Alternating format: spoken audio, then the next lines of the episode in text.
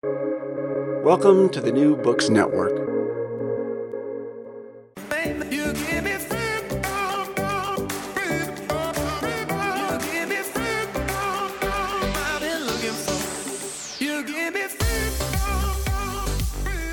This is the Capitalism and Freedom in the 21st Century podcast, where we talk about economics, markets, and public policy. I'm Jon Hartley, your host.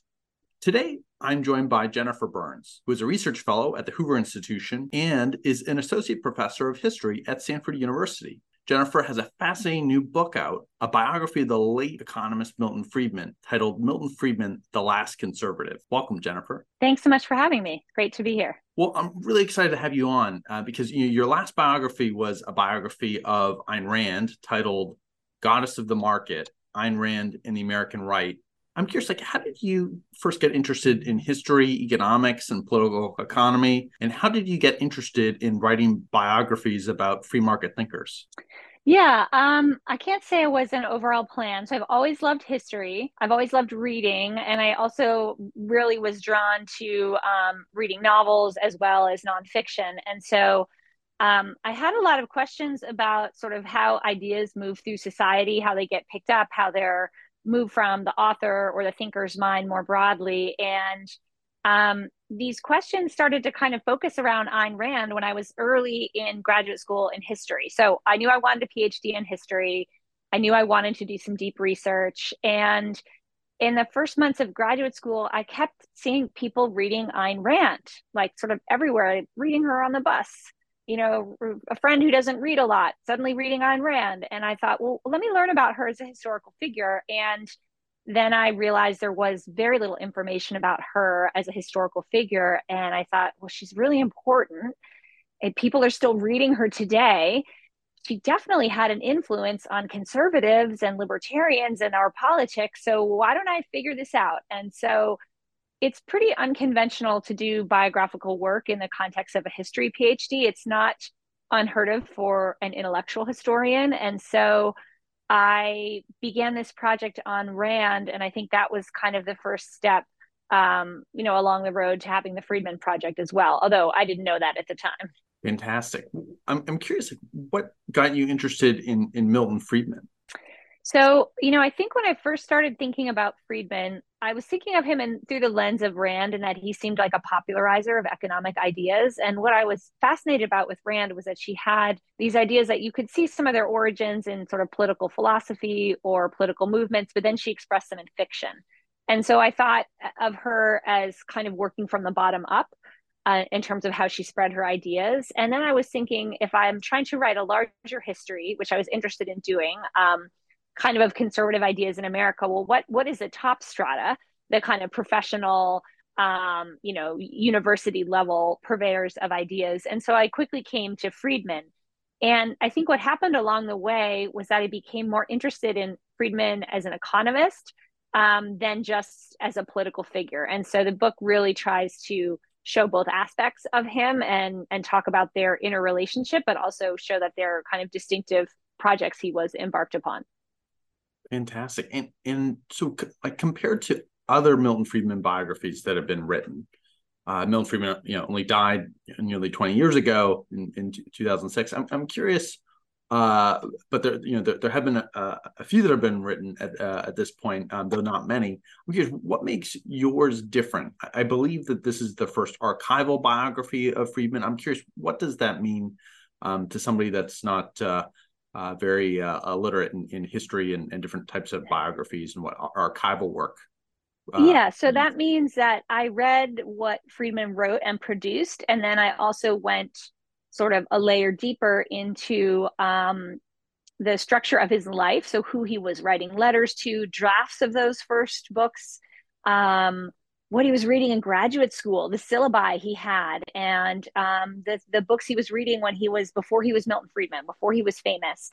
Um, the behind the scenes kind of arguments and debates that eventually um, were smoothed out and became part of his published work. And so that's one distinguishing feature that um, I'm I'm not relying on what people said happened or what they remembered happened or what they wrote down for publication happened. I actually dig into what the documentary record generated at the time says. And so in some cases, I'm able to correct um, the record pretty significantly. And, and one of the people I end up correcting is Milton Friedman himself, because he wrote a memoir of his life that's been very influential. Um, but it really was based on his memories and his desire, which I think is laudable, to put a positive spin on the people he met and the people he interacted with. And, and what I found in the archive is sometimes these were um, more difficult relationships than than he was willing to uh, to write down publicly. So so that's one piece of it. Um, there's just a lot more information about the origins of his ideas and their evolution and development that I was able to find by doing this type of research. And I should say, you know, this is it, I, I spent pretty much as much time writing this book as Friedman and Anna Schwartz spent writing a monetary history of the United States. And there's about 200 boxes of archival material held at the Hoover Institution. And I pretty much went through those systematically. Um, the other thing I try to do that's different is because I'm a historian, I'm really trying to relate him to the bigger picture. And I'm trying to use him as a lens into social and political and intellectual change over the 20th century. So if I'm talking about what Friedman is doing um, during the Great Depression, I'm going to kind of zoom out and kind of characterize that time more broadly. Um, or if I'm talking about the shifts in the 1970s, I'm going to kind of give us a tour of um, where we are politically versus the 1960s and what's going on and changing. And so you see Friedman reacting to events, um, shaping events, being shaped by events in a way that I think other um, treatments of him that are mo- more focused on his ideas or more focused on the public public and published record um, that's that's not what they're trying to do. Fascinating. I'm, I'm curious like in the process of, of doing all this uh, fascinating and amazing archival research i'm going through 200 boxes at the hoover institution. Yeah. um, I, am sure must be uh, uh, thrilling at some times and i'm sure some items are, are you know maybe uh, you know of, of um, you know just sort of no consequence i don't, I don't know if uh, there's uh, uh, i'm sure there's all sorts of uh, details of, of yeah there's all like i can tell you what his favorite lunch was at the quadrangle club because oh, there's wow. like you know a, a, whole folder of receipts from every lunch he had there and then i decided nobody really knows to know about his love for vanilla ice cream you know that's kind oh, of wow. Wow. Did, did he play tennis a lot at the quadrangle club too or i think that was a big um, thing for a lot of there's a bunch of pictures of him on the tennis court. So tennis was hugely popular among academics of his generation. It was kind of there. It was the pickleball of its day. I hate to say it, but it was. Right. I remember when I was an undergrad, um, uh, Gary Becker was still alive and uh, at the University of Chicago, and, and, he played a lot of tennis on, on the tennis court. So, so I'm not not totally surprised. I think a lot of uh, those in the U- University of Chicago economics department play a lot of golf uh, nowadays. Is sort of my, my rough understanding of it.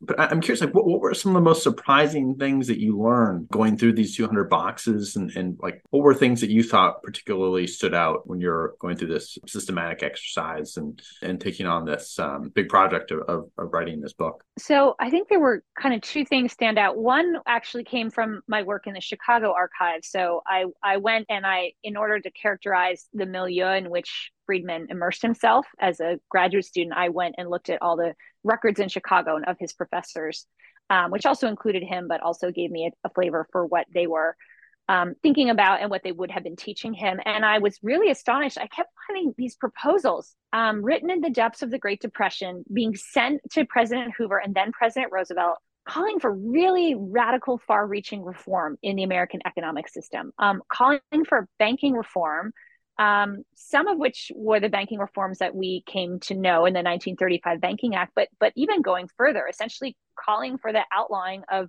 deposit banking um, and fractional reserve banking, and then um, urgent telegrams, or uh, you know, saying more relief spending is needed, and this was not what I expected to find in the Chicago School of Economics, and so that really um, really that that was really helpful because I realized okay I need to set aside some of my preconceptions. Um, here I have the teachers of Milton Friedman and the Chicago School of Economics advocating for a much bigger role for government.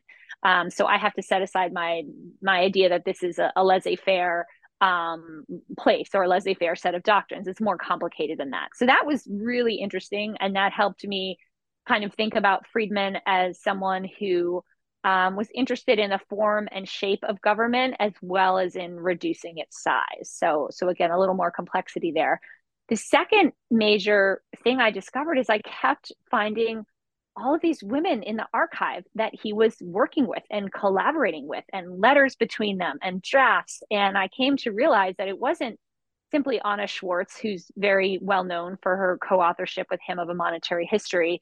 It wasn't even just um, Rose Director Friedman, who also co authored several of his popular works. There were these other women I had never heard of, like Dorothy Brady, uh, Margaret Reed, and they played this really foundational role in his economic work. And so that was really not something I thought would be. I, I had no idea that would be a theme of the book or a relevant finding, and I think it's it's really one of the um, the major things I have to contribute. Fascinating. So I, I guess like I'm curious, like somewhat well known that like Friedman had a, um, a, some sort of an intellectual evolution over his lifetime, in that he sort of was a Keynesian up until working at the U.S. Treasury Department. I actually don't think that's true. I I will dispute really? that, and I do dispute that. Yeah, I think I think there's a couple reasons that uh, the misconception has is out there, and I think some of the misconception comes from the fact that we have these very clear ideas in our heads now what is Keynesian and Keynesianism versus monetarism, and so we tend to look at the past through those two frameworks when um, those aren't always the most accurate frameworks. So what I found again in the archive is he he embraces the early part of the New Deal. He embraces relief spending and banking reform. He rejects the major ideas that underlay the New Deal in terms of secular stagnation or the idea that government needs to manage demand.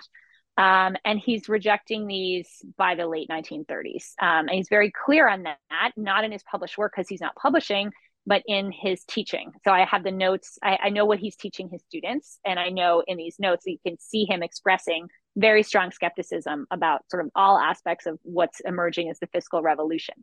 Now, then World War II breaks out, and he goes and he's working for the Treasury Department. And he is sounding to our ears like a Keynesian because he's saying um, tax, tax to prevent inflation. Um, we need more taxation. And so this is where I think I, I, I think it's important to keep the broader context in mind. This is um, a Jewish man very aware that we're fighting Nazi Germany and very aware that a wartime economy is not like a peacetime economy. Um, and also very aware that what is the set of policy options out there in DC? Um, if you don't tax, you do price control. And so for him, taxation is a lesser um, evil than price control. And at the same time that he's saying all this, which, and then final point is these public statements are made as an employee of the Treasury Department. So again, this seems like something Friedman is saying. This isn't like, so Mr. Friedman, in your capacity as a scholar and intellectual, what do you think we should do? It's no, Mr. Friedman is a paid employee of the Treasury Department appearing before Congress. What does the Treasury Department think of this policy? And then I've got his letters, you know, and he's writing with his friends and the phrase inflation is always a monetary phenomena is in this correspondence. And he's a believer in this idea. And this is in the period when he's supposedly a Keynesian. So I, I don't think once you add the historical context and the bigger picture, I don't think that claim can be substantiated. So, so you're like, but what about like when he writes capitalism and freedom? You know, he, he's got, mm-hmm. you know, this whole chapter on fiscal policy it's highly, highly critical of uh, you know what he terms balancing the wheel and running sort of countercyclical uh, deficits. Is, is, that not uh, sort of a change or, or, any kind of a break um, at all from sort of the pre World War II Friedman or? Like if you get to, um, I, I feel like over his life, he like increasingly becomes like even more uh, you know, libertarian um, and and in- increasingly opposed to any sort of government intervention. Even sort of his sort of view of of uh, I think monetarism sort of shifts a little bit too. Whereas I think you know in in sort of the earlier period, he's sort of fine with I think more sort of activist sort of Fed policy, and then by by the end, he's sort of very much in favor of you know adopting some sort of a uh, money growth, mechanical, uh, you know, target, um, you know, uh, percentage change target of uh, you know money growth, and and saying that you know the I remember some interview he did I think as recent as the 2000s, early 2000s before he passed that he'd be in favor of uh, of a computer you know, uh, yeah, running you know money supply rather than uh, the Federal Reserve. So I, I, feel like he increasingly became more libertarian um, and, and increasingly skeptical of, of any sort of government spending or intervention over his lifetime. But is that sort of so yeah let me let me take that in two pieces. It, and to some degree it is true that he becomes more anti-government especially then he is in this this this early 30s period when we're in an economic crisis. Um, and some of that uh, we could say okay it's an evolution in his thought we could also say what is he looking at and what is happening with the growth of government right? And so when you go through the great society you come out to the other side of the great society he says you know i'm now learning the logic of the state is growth and we need to and also not even just the great society but nixon as well continues this pattern of growth. And so then he says i need to be much more aggressive in my anti-government um, views because uh, what's happening is there's this dynamic of sort of perpetual growth that maybe i didn't grasp before so I think some of that's in relation to the size of the state. And he ends up saying that I found this really interesting. His ideal, you know, federal budget would be something like 10% of GDP is, is what he would like the size of the federal government to be. And it's 30 heading towards 40 during the latter part of his life. So he's perceiving that this this wartime growth has never reversed and that the, he thinks the political dynamic is just towards ever growth. So I think part of that is a context that he starts to put the brakes on more sharply. So that's definitely true. For the monetarism thing, I mean, it comes and goes in waves. So there's a period in the early 1950s when he's making headlines like Economist says abolish the Fed. I mean, he is the original and the Fed in the 50s. And then he sort of figures out, I think, like this may get you good headlines, but it doesn't really get you influence to show up and say, let's abolish the, the central bank.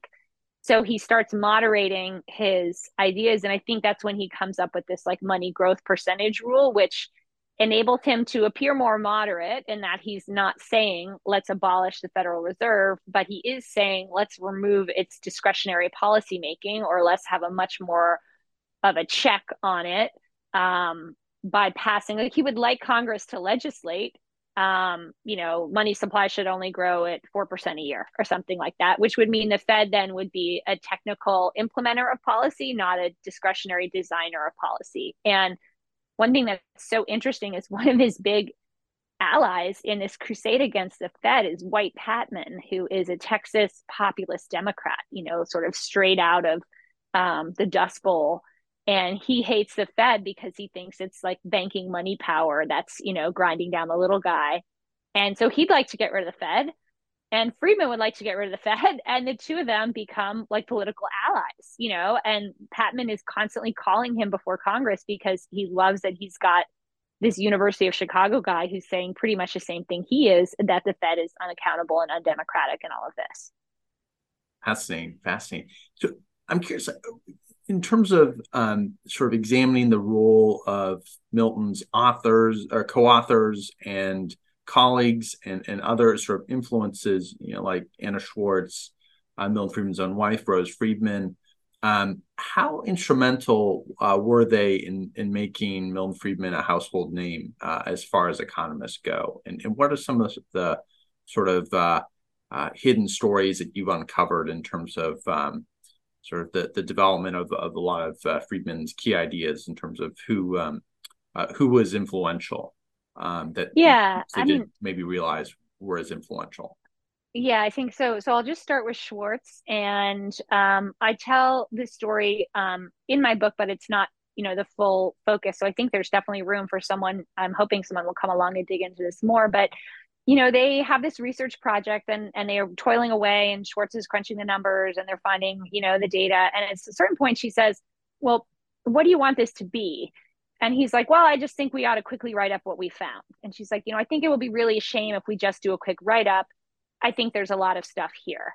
And then she's like oh by the way i spent all this time looking at confederate money right which is not on his radar at all but she loves history. And so basically over time she convinces him to make this a, you know a story over a century long story of money in the United States and you know, she finds all these details about the Federal Reserve and Benjamin Strong and all of this. And so she really makes it into a narrative and a story. And I think this is what accounts for the book's success. You know, if he had just published a research research report of tables of money, economists would have argued about it.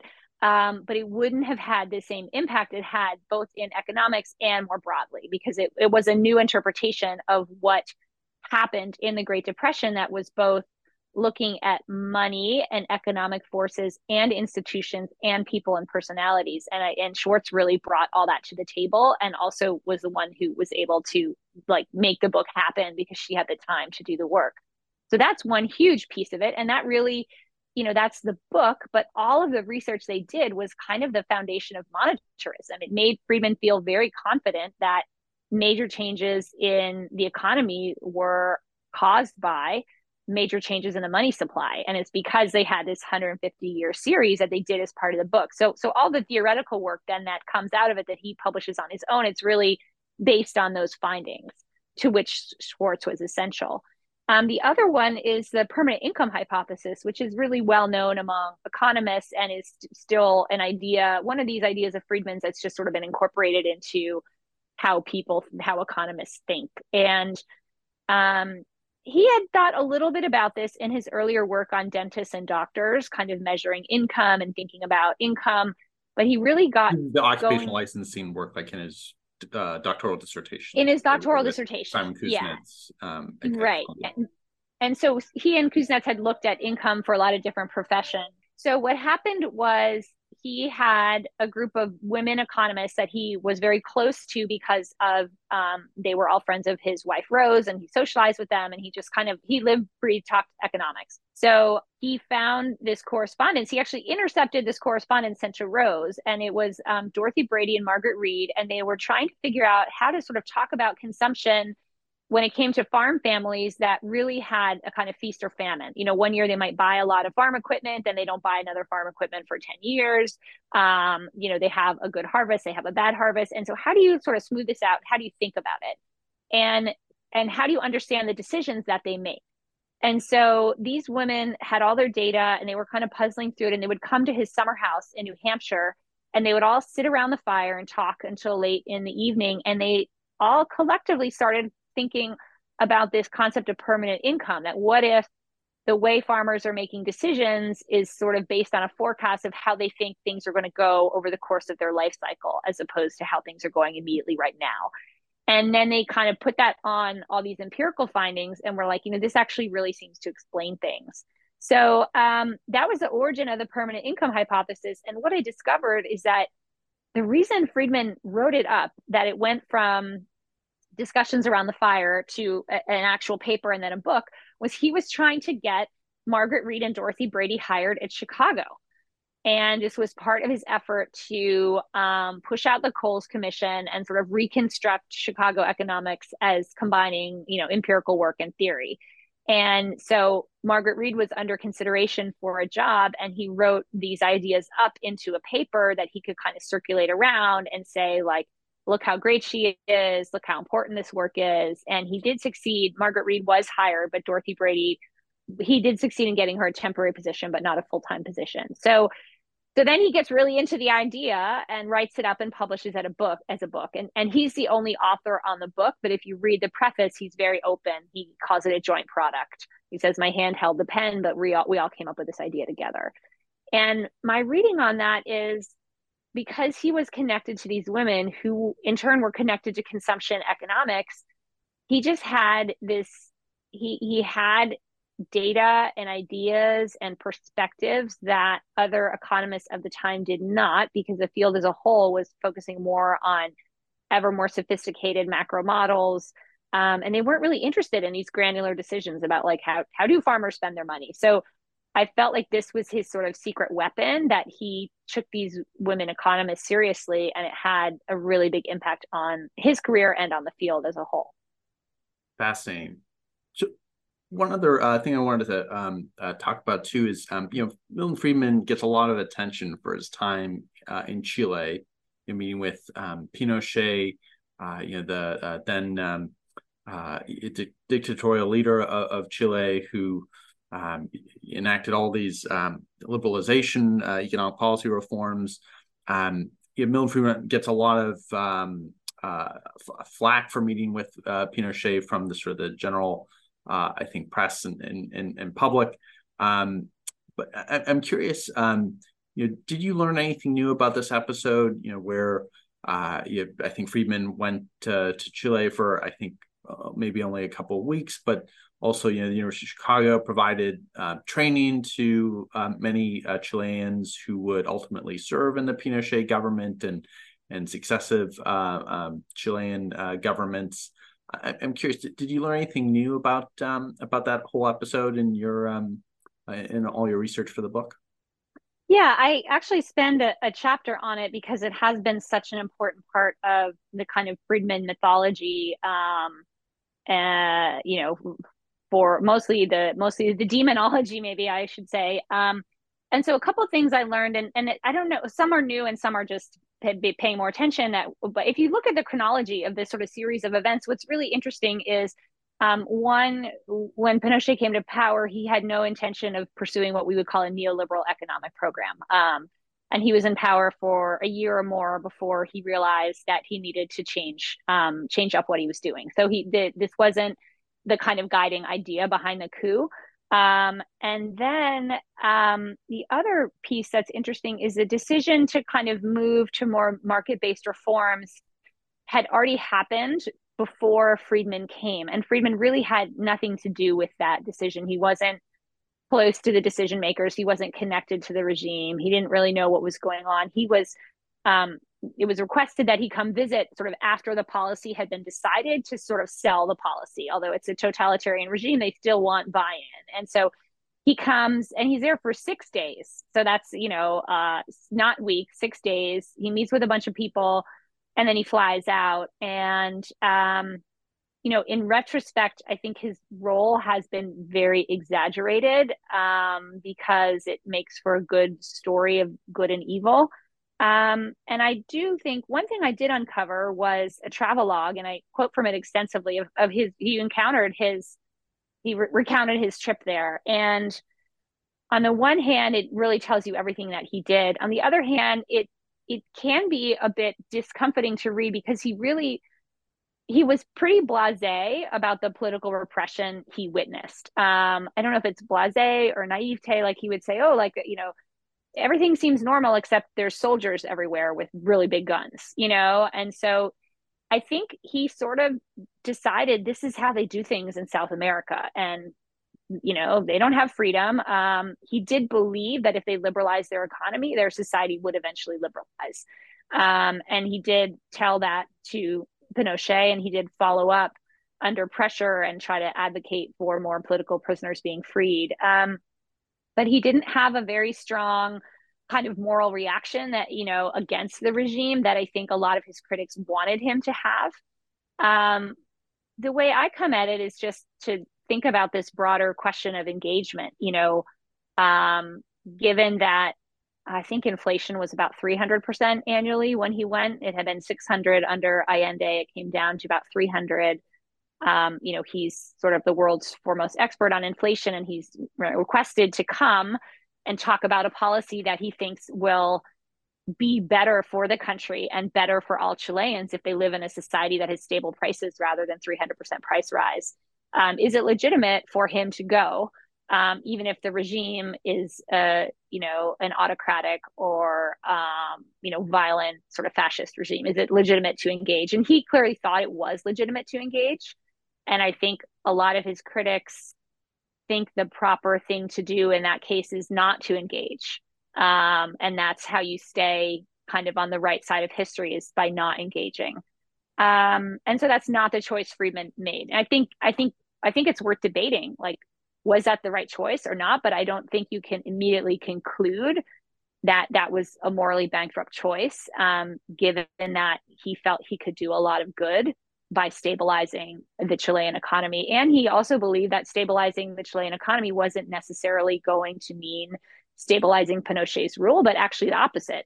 That once you had a more stable and prosperous market based society, eventually that society would no longer put up with a dictator. And you know, as it turned out, Pinochet did leave power, and Friedman did view that as ultimately a success story, and it really influenced how he looked at China. Um, for example, he said, you know, now that China is liberalizing, the Communist Party is not going to last. And so, so far, he's been wrong on that one, but the Chilean experience was very powerful for him um, because it suggested if you did liberalize the economy, eventually you would lay the foundations for a democratic society. Right. And this all goes back to the first chapter of uh, Capitalism and Freedom, uh, you know, the 1962 Friedman book, where you know, he talks about the relationship between economic freedom and political freedom, and that you need economic freedom in order to have political freedom, and, and one sort of the first leads uh, to the second uh, eventually. Um, and I think he he may have even rec- uh, recanted some of that uh, in his last sort of days in the 2000s about when it sort of became uh, increasingly clear that uh, China wasn't going democratic anytime soon. I'm I'm curious. Um, you, you know, how did you choose um, your title, Milton Friedman, the last conservative? I'm sure you know Milton Friedman hated the notion of being called a conservative uh, and preferred to be called uh, a libertarian. Um, you know, then again, ma- many libertarians criticize Friedman for supporting limited government uh, and, and many libertarians would say, you know, Friedman isn't a, a real libertarian. I'm curious, how did you come to um, decide on that title? Yeah, I, you know, I decided on it. I, I have some ambivalence about it, but I um, couldn't really end up in the end find a title that I liked better. And I think there's two ways in which it's justifiable to consider Friedman a conservative. And the first is just within the American context, he worked with and allied himself with and was part of a political movement that called itself conservative and you know i've i've written about this at length elsewhere you know the word conservative in american in the american context excuse me um, is distinctive. It's not what we think of in the broader sense of political theory or political thought or european history. Um, american conservatism is kind of its own unique beast. And so that's the word they use for better or for worse. And um, Friedman was, you know, empirically allied with this movement. He didn't really partner with Democrats or New Deal liberals in any significant way. So, so there's the the kind of political affiliation piece. Um, but there's another piece. If we think about his intellectual approach, um, he was someone who, as an economist, um, tried to preserve and rescue um, more traditional ways of approaching economics and more traditional economic analysis. And so we can see this in the quantity theory of money, which people thought was totally outdated. And he said, no, actually, there's still something here. I think we can update it, we can revise it a little bit, and it can become the foundation of monetarism, which became a new school of economics.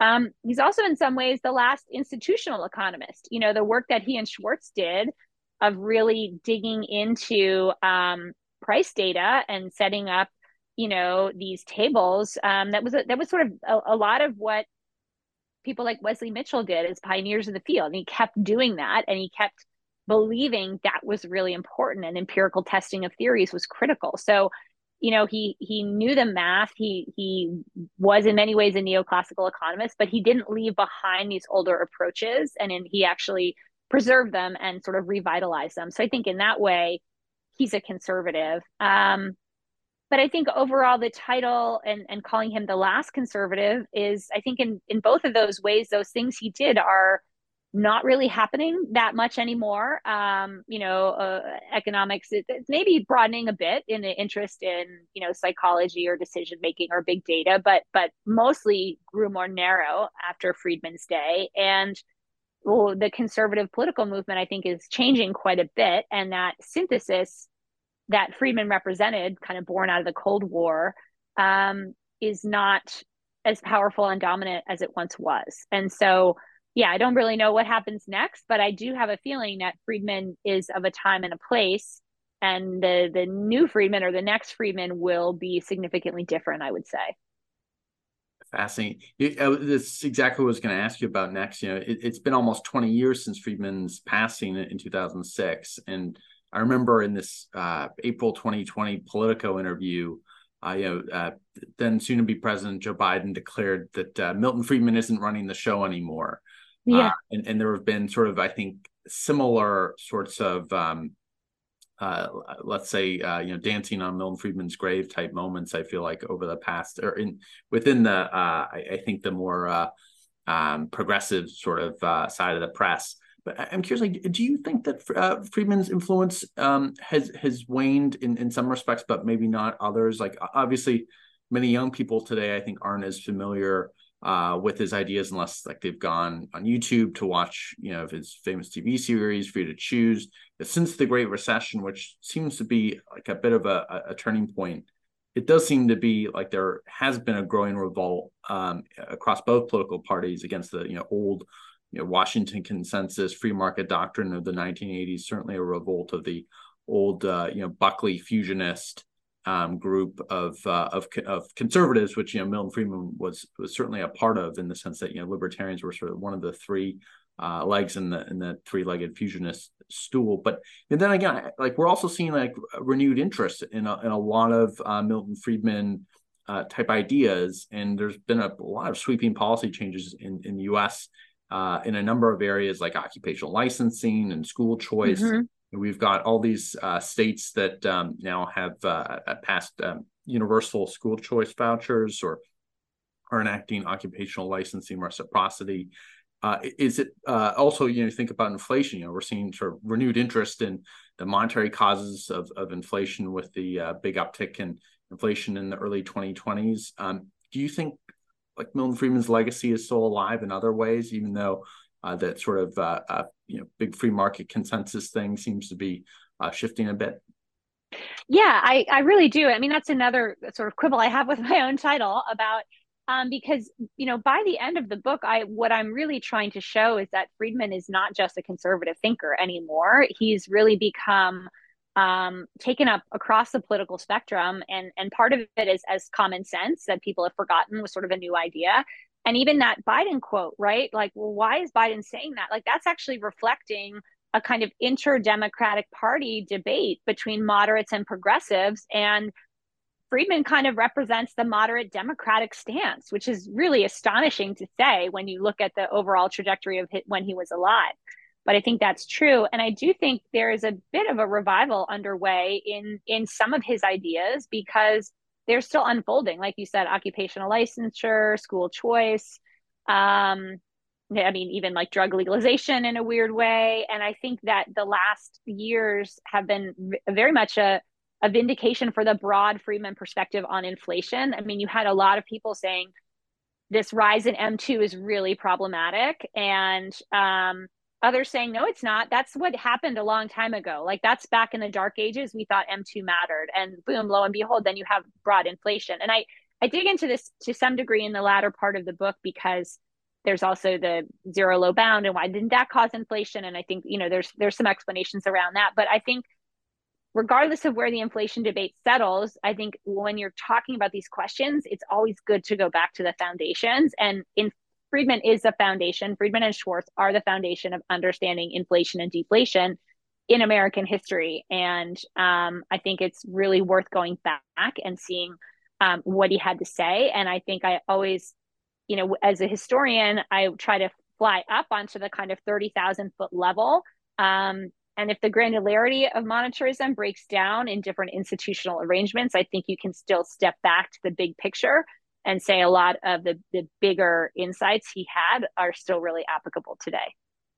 Absolutely. I, I think people don't quite appreciate how much of a paradigm shift uh, monetarism was. You know, you think even as recent as the 1970s, um, you know, there was still sort of a, a belief that you know, uh, you know, price controls could work um, in in fighting inflation, and um, in, in that you know corporations and, and sort of corporate greed uh, played a big role and, and, markets played a big role in inflation. You know, even as recent as the the Nixon Foundation, but you know Friedman and Schwartz um, really changed all of that with uh, the monetary history of the United States and and just Milton Friedman in general. I think becoming more uh, popular in the public eye. Well, this has been such an interesting conversation, uh, Jennifer. It's been a, a real honor to have you on, and I know many people are very excited to read your book. Thank you so much for joining us today. Yeah, thanks for having me. I appreciate it. Today, our guest was Jennifer Burns, who is a research fellow at the Hoover Institution, an associate professor of history at Stanford University, and is author of a fascinating new book titled Milton Friedman, The Last Conservative. This is the Capitalism and Freedom in the 21st Century podcast, where we talk about economics, markets, and public policy. I'm Jon Hartley, your host. Thanks so much for joining us.